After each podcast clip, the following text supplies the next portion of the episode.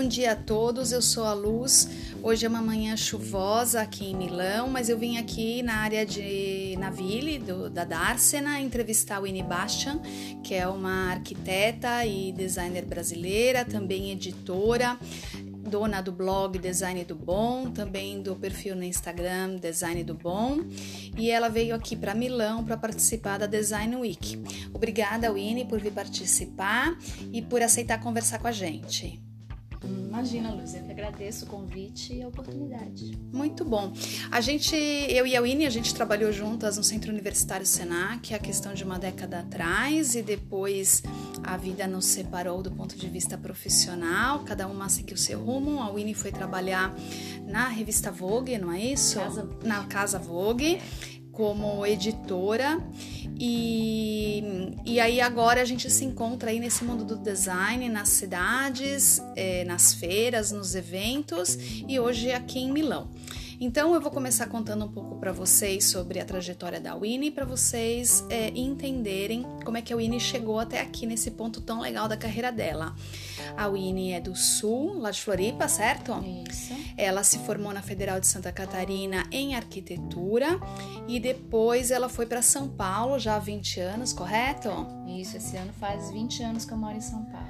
E lá ela chegou no Centro Universitário Senac, onde ela cursou o mestrado em moda, cultura e arte e fez um trabalho muito interessante, uma pesquisa sobre a relação da moda e do design. Como é que é isso, Vini? É, isso foi, é, foi uma coisa que surgiu de um jeito bem orgânico, assim, eu é, na minha vivência profissional como jornalista especializada em design, uma coisa que eu observava era que as tendências que ocorriam no mundo da moda, elas acabavam repercutindo né, no mobiliário, nos objetos para casa.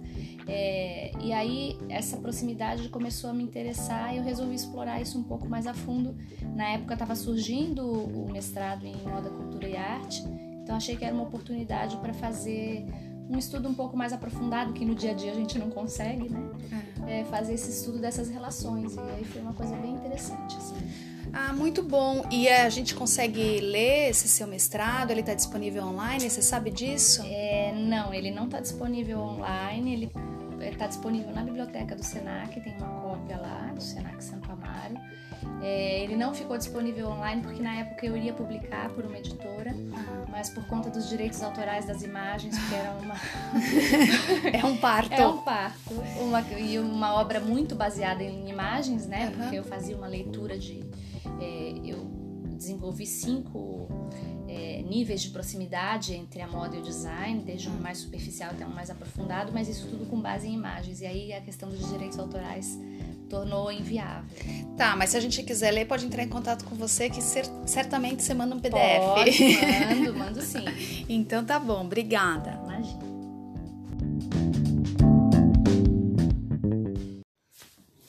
Bom, Ine, então a primeira pergunta que eu tenho que fazer a você, é, das cinco que eu tô querendo fazer, é o que te traz a Milão esta semana? Bom, eu vim para acompanhar a semana de design é, eu venho desde 2002, né, é, acompanhar a semana de design, fazer cobertura para as várias revistas que eu já trabalhei.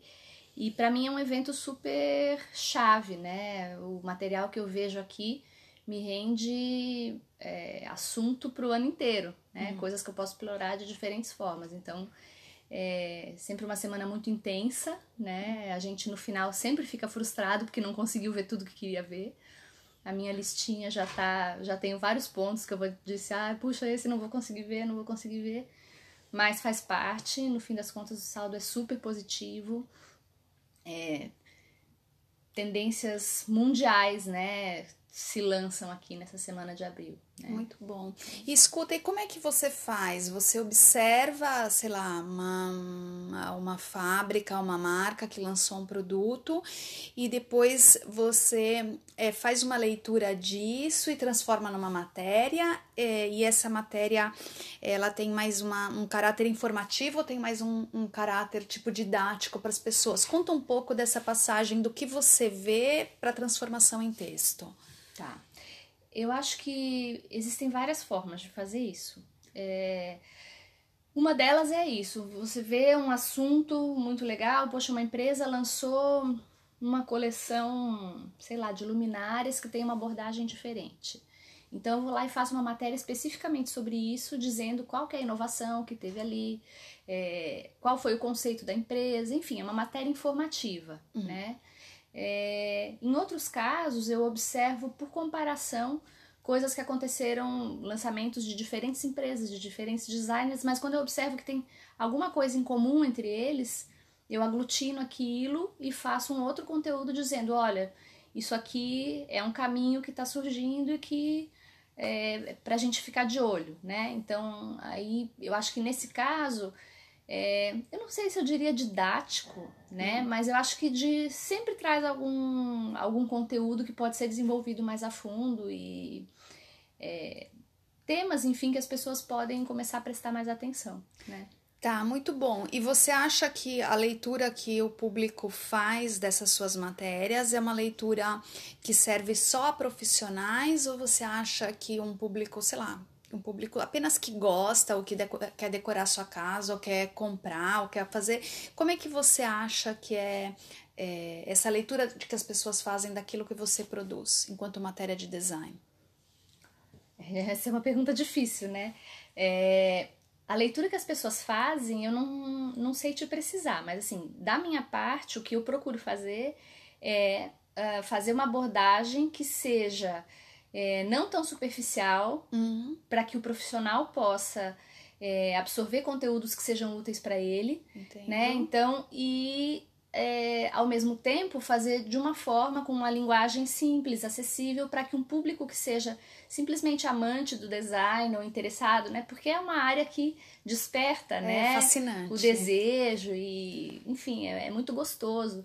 Então, também a minha ideia é fazer com que isso seja acessível para um público não especializado. Muito bom. Então, é, uma pessoa, é, sei lá, que é estudante de moda, de design, de games, pode também ler as suas matérias sobre isso, porque de alguma maneira é, não vai ser uma linguagem técnica, é isso? Não, com certeza. E quando eu falo de alguma coisa um pouco mais técnica, eu sempre meio que traduzo, esmiuço um pouco aquilo, né? Ah. Mas assim, a, a, minha abordagem ela é bem.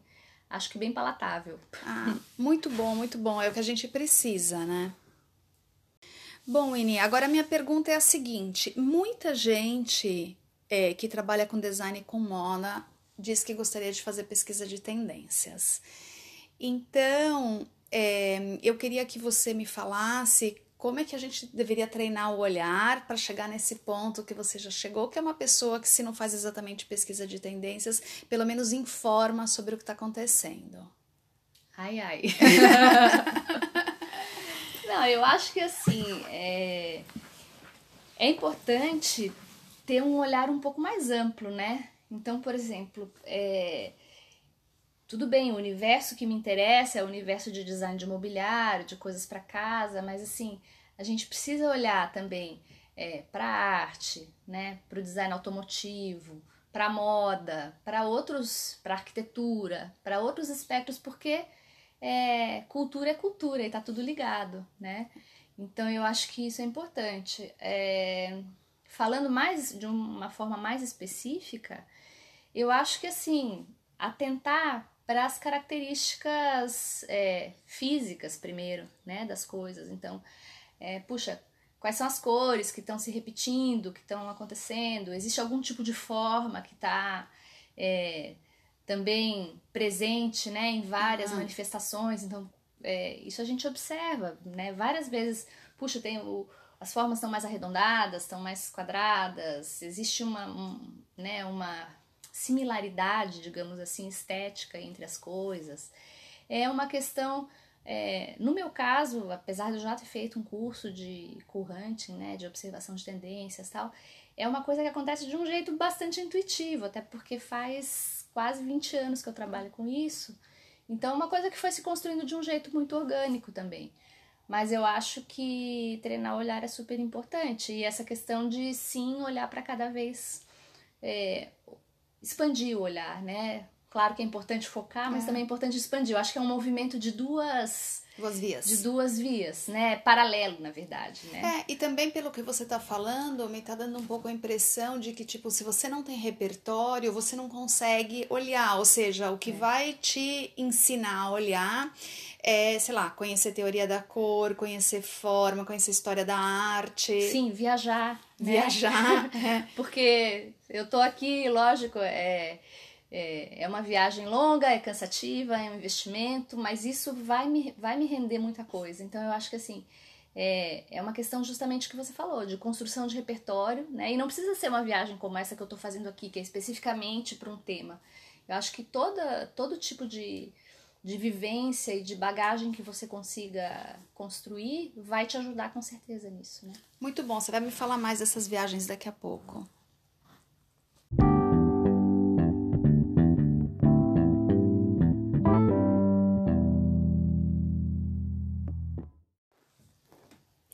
Bom, Ine, falando um pouco de viagens, então, a gente que é, trabalha com design e moda sabe que no mundo existem muitos eventos para promover o design local ou design mundial, né?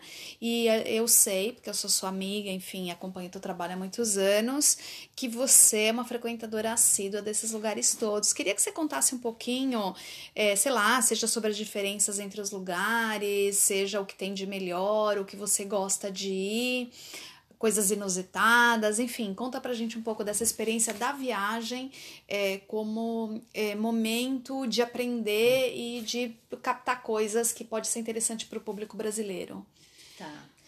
É, no caso, para mim, é, as viagens, para o meu trabalho, né, especificamente, as viagens de cobertura de feiras e semanas de design são bastante frutíferas. Então, é, Milão, né, lógico, imperdível. Acho que a Semana de Design de Londres é uma semana muito interessante também. É, em termos de, de, Tem uma diferença, né? A Semana de Milão ela consegue conciliar a parte comercial, né, do lançamento das empresas, com a questão também dos jovens designers, uma coisa mais conceitual, as instalações. Em Londres, tem essa parte conceitual é mais forte. É, então é uma coisa bem legal. Também tem as feiras comerciais, mas elas têm um pouco menos de peso, na minha visão. É, então é um lugar assim muito interessante para a questão mesmo de o que vai ainda vir a ser tendência, né? Entendi. Então é, acho bastante vanguarda, assim. É, para quem é decorador, a Maison Objet de Paris também é bem legal, porque tem a questão dos tecidos, dos papéis de parede, que aqui em Milão agora, esse ano que eles estão começando a abrir para tecido na feira, né? Uhum. Especificamente para tecido, não, desculpa, para papel de parede. Então eu acho que é, essas diferenças e particularidades de cada lugar, é, quando você começa a acompanhar todos, você vai formando um mosaico muito interessante, né? Então, não diria que uma é mais importante do que a outra. Eu acho que elas têm características diferentes. Tá. E no Brasil, quais são as feiras que acontecem para quem está começando, por exemplo, não tem condição de viajar? O que, que acontece lá que é imperdível? Bom, no Brasil é uma feira mais comercial, mas que é muito bacana, tem assim, tá cada ano mais legal, é a Expo Revestir. É, eles têm assim empresas muito boas participando em São Paulo. Em São Paulo. Hum. É, essa feira é super interessante. Tem a High Design a Expo, que também acontece em São Paulo. A High Design é uma feira que evoluiu de uma feira chamada Casa Brasil, hum. que acontecia no Rio Grande do Sul. Então era uma feira é, dos fabricantes moveleiros do Rio Grande do Sul e ela cresceu e aí migrou para São Paulo, né? E também é uma feira bem legal. Um, tem a Abimad, que é outra feira de mobiliário que também as pessoas podem conferir. E no ponto de vista mais conceitual, eu acho que tem a MAD, que é uma feira chama Mercado Arte Design, e aí faz esse acrônimo, né, MAD, uh, que é uma feira que tem vários designers independentes expondo. Então ela tem uma curadoria muito bacana, assim, é bem legal, eu recomendo. E também a SP Art, né, que agora tem um setor voltado ao design e é, esse setor ele, ele mescla empresas, galerias, designers independentes. Então, acho que fazendo um mix entre essas feiras comerciais e esses eventos mais autorais, eu diria, dá para ter um, um, bom repertório. Sem ah. sair do Brasil. Ah, muito bom. É, pelo menos para começar, né? Pode ser uma boa alternativa. É.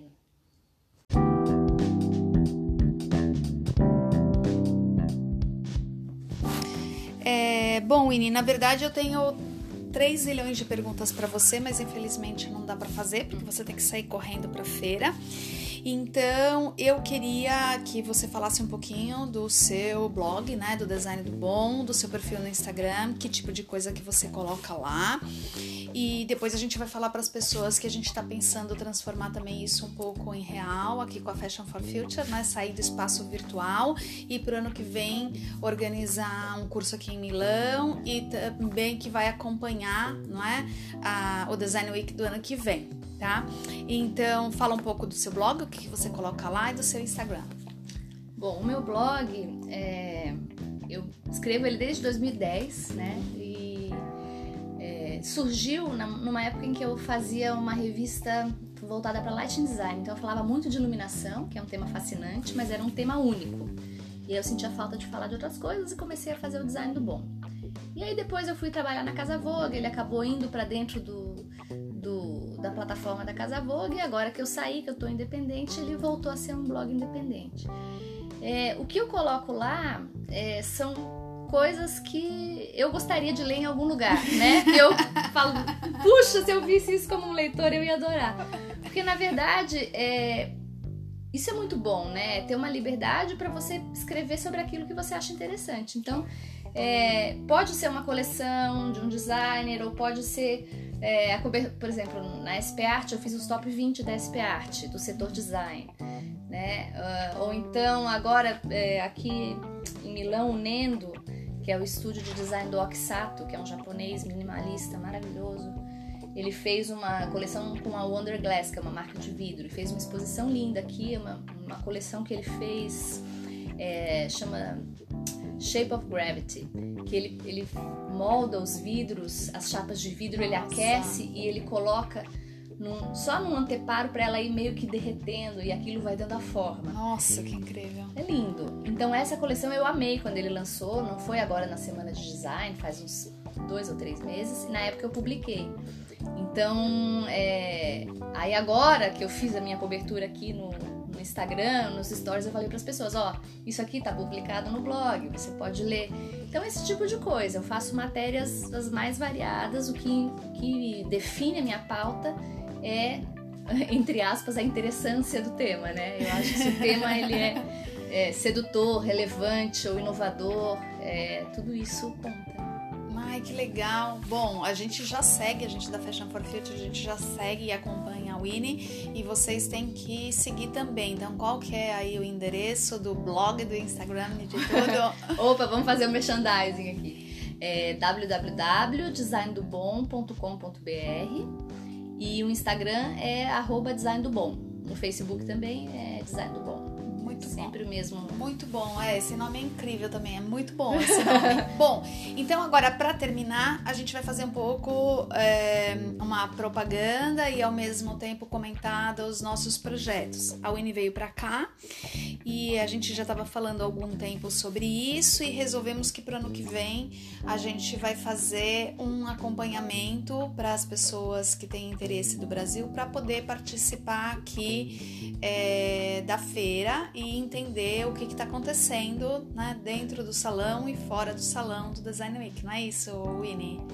É, eu acho que isso é uma oportunidade bacana para quem nunca veio, é, a gente fazer uma visita acompanhada e orientada, né?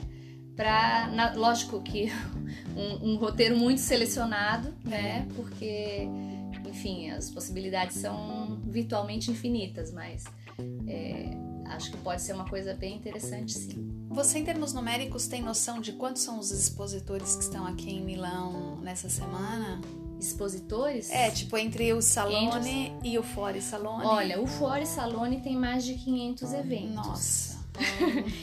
e dentro da feira, é, eu não sei te precisar os números, mas a gente tem mais de 20 pavilhões. Nossa senhora. Então, é, eu acredito que seja alguma coisa em torno de uns 4 mil expositores. Não só italianos, mas do mundo do inteiro. Mundo todo, do mundo todo.